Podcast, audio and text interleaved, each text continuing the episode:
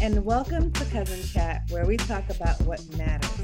I'm your host, Donna Pazant, and what matters today is that it's October and this is Breast Cancer Awareness Month.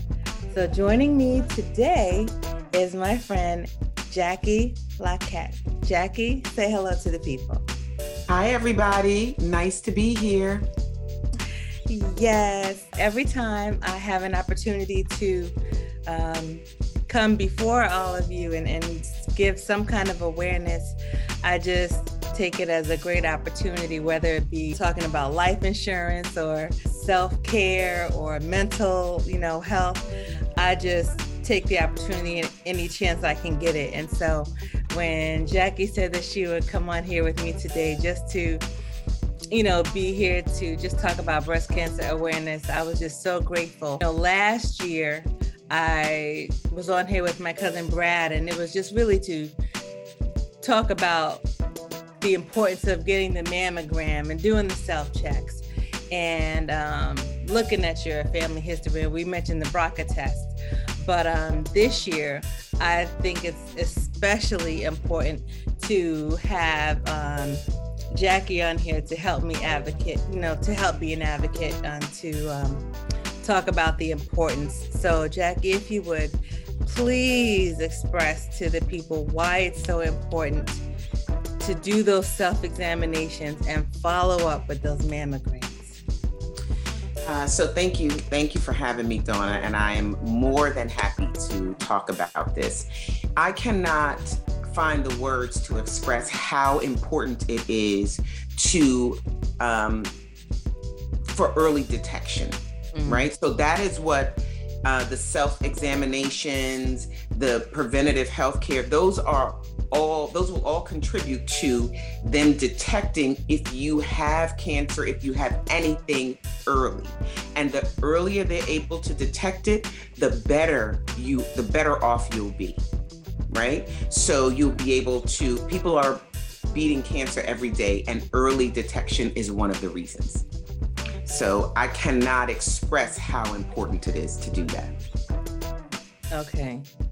So early detection, because I, I think also, I think fear is a part of why some people probably don't go.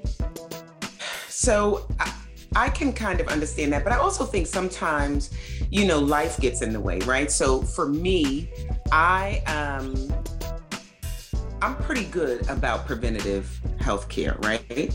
Um, but I will tell you that I was running so much a couple of years ago. Oh, I thought I lost you. I was running so much a few years ago and was not able to, I felt like, you know, I was helter skelter. Um, I was trying to do things for my parents, do things for my nieces, do things for my nephews. And I went to the doctor and she said to me, Have you gotten your mammogram? And I said, Don't worry, I get it done at the end of the year. Um, and, I, am really diligent about it. I've always done it. Don't worry about it. And she said, No, no, no, just go now. You're here. Just go. Let me write the script. And I said, No, don't worry.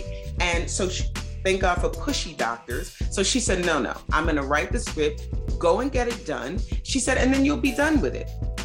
And I can't, I shudder to think what would have happened if I had waited. So, for briefly, a little bit about me. I was diagnosed with uh, breast cancer, and they call it stage one, in June of 2019. And I usually get it done at the end of the year, around about November. My GYN normally will write the script for me to go and get it done, and I see her toward the end of the year. But I was getting my physical done earlier in the year, and my internist just said, just go. And I was diagnosed probably the next month with uh, stage one breast cancer. So, early prevention I cannot stress to you how key that is. Definitely. And by the time, so I will also share that my surgeon kept saying to me in Black and Asian women, breast cancer spreads quickly. She says, So if you don't mind, I'd like to move quickly. And for me, that works, right? I said, I, I want to move as quickly as possible. So it was stage one. By the time I got on the operating table, it was stage two. Because stage one is ductal cancer. So all of the cells were contained in the largest duct of the breast. By the time I got on the operating table, some had seeped out. Wow. So this is how quickly it can spread. So I, I, I cannot stress enough how important it is to do your self checks, to do your preventative health care. It will save your life. And that's why the surgeon wanted you to move quickly. Yes. Yes. Wow. I'm sorry. I'm just stunned. I'm like, gosh, I didn't know it was that fast. Yes, it was very quick. Mm-hmm. Well, I was, I, I, wanted to move quickly. I, I, had a really good team of doctors too. Um, so they ask you, how quickly do you want? Some people take a minute to process. We will move at your pace. And so I am true, true, the true New Yorker. Yeah, yeah, yeah. right? Let's go quickly. And then, of course, when I met with the surgeon, she said, just want you to know, you know, these are the facts and I want to move quickly. And I said, uh, let's go, let's run, let's move. I, I don't want to sit here any longer than I have to. Okay. Well, was your family history ever a concern before you were diagnosed? Like, was there any family history of breast cancer that you knew yeah. of? Yes, there was. Uh, my grandmother, so my maternal grandmother, uh, had breast cancer. And uh, she lived, I, I, would say, from the, when they first diagnosed her, she probably lived about 10 years before it became metastatic and it spread. Um, and then I would say almost a year to date, my mother was diagnosed with um, ductal cancer in like April of 2018, and my diagnosis was June of 2019. Now, my mom, it was totally contained in her duct, so she needed, she had the operation, she had a mastectomy, and that was it. She didn't need anything else. So I, it was definitely always a concern. I actually started getting mammograms earlier than normal, right? So I probably started about 32 uh, because when you have a history, they start you earlier. Uh, whereas I think you wait until about 40 or so, you know, once you become a little older to have them done regularly. Yeah, I shared that on the um, podcast that I did last year, that I started okay. early as well because okay. of my family history. It was on both sides, both grandmothers. So, and, and, and, and I said, basically, you don't have to convince me to get a mammogram every year. Right. That's not something you have to say, Donna, you know, you really should go get. No, no, no. I have a standing appointment, like, you know, because when it comes to your health, that that's not something you you have to convince me to take care of. I'm going to go get that. You know. I agree. I agree, but I think sometimes because I felt like I had so much going on. I was like, I, I could put it off to my normal time. Don't worry, I, I will always get it done. But I'm just glad that she kind of pushed me. She said, listen, you got a lot going on, just get it done now, and then you'll be done with it. And uh, so I, and I'm happy that I am one of those people. I will listen to my doctor, right? So that's the other thing. You got to listen. Yeah. got to be a good listener. You got to be able to, you know, stop and and think. If I'm not healthy, I can't help anybody else. Right. So. And speaking of that, you know, helping somebody else, you you have to have a good circle around you when you're going through something like that.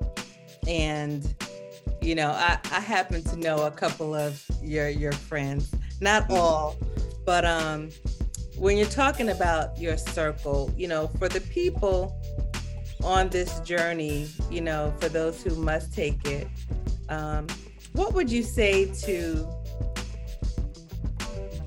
the people who are going to be in their circle, like their support system?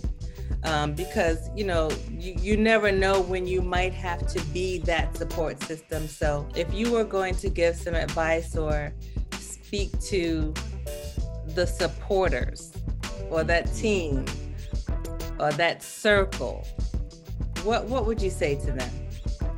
So that's a really good question because I think sometimes um, people aren't really sure what to do, right? They're not sure how to treat you because it is devastating to hear that you have a diagnosis of cancer. Um, so, what I would say is be open to really if, if you say call me, then when they call you, be open to doing what they need. So I think um, you took me to one of my appointments. Remember, I called you. I needed to go and have an x ray, and they said you have to bring someone with you. So I called you to take me to go to my x ray, and you were able to do that. I called on a few people that were able to kind of step in prior to my surgery, after my surgery, during therapy. Um, so I think you need to just be available to them and encourage them on their journey because I will tell you that um, having positive people around you, it really does affect your outcome. So if you're able to, you know, be encouraged by positive people, it helps you to stay encouraged and it helps you to approach it with a, you know, I'm going to conquer all attitude. Yeah. And that is really um, what you need when you your circle of people. And i unfortunately in my circle and fortunately for me um, a lot of my friends have had relatives who had some form of cancer but breast cancer in particular.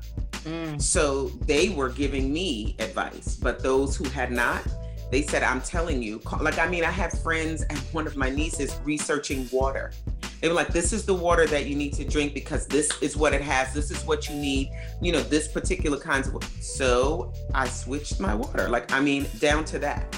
Mm-hmm. And that's good, you know, when you have that support system because what you, what I believe you don't need is people looking at you like you are sick. Yes. You know, and yes. talking to you like you are sick. Yes. You know I what agree. I'm saying? Like you, you know your state you know like the you know you know your mm-hmm. you know what your body is going through. You don't mm-hmm. need any negativity around you.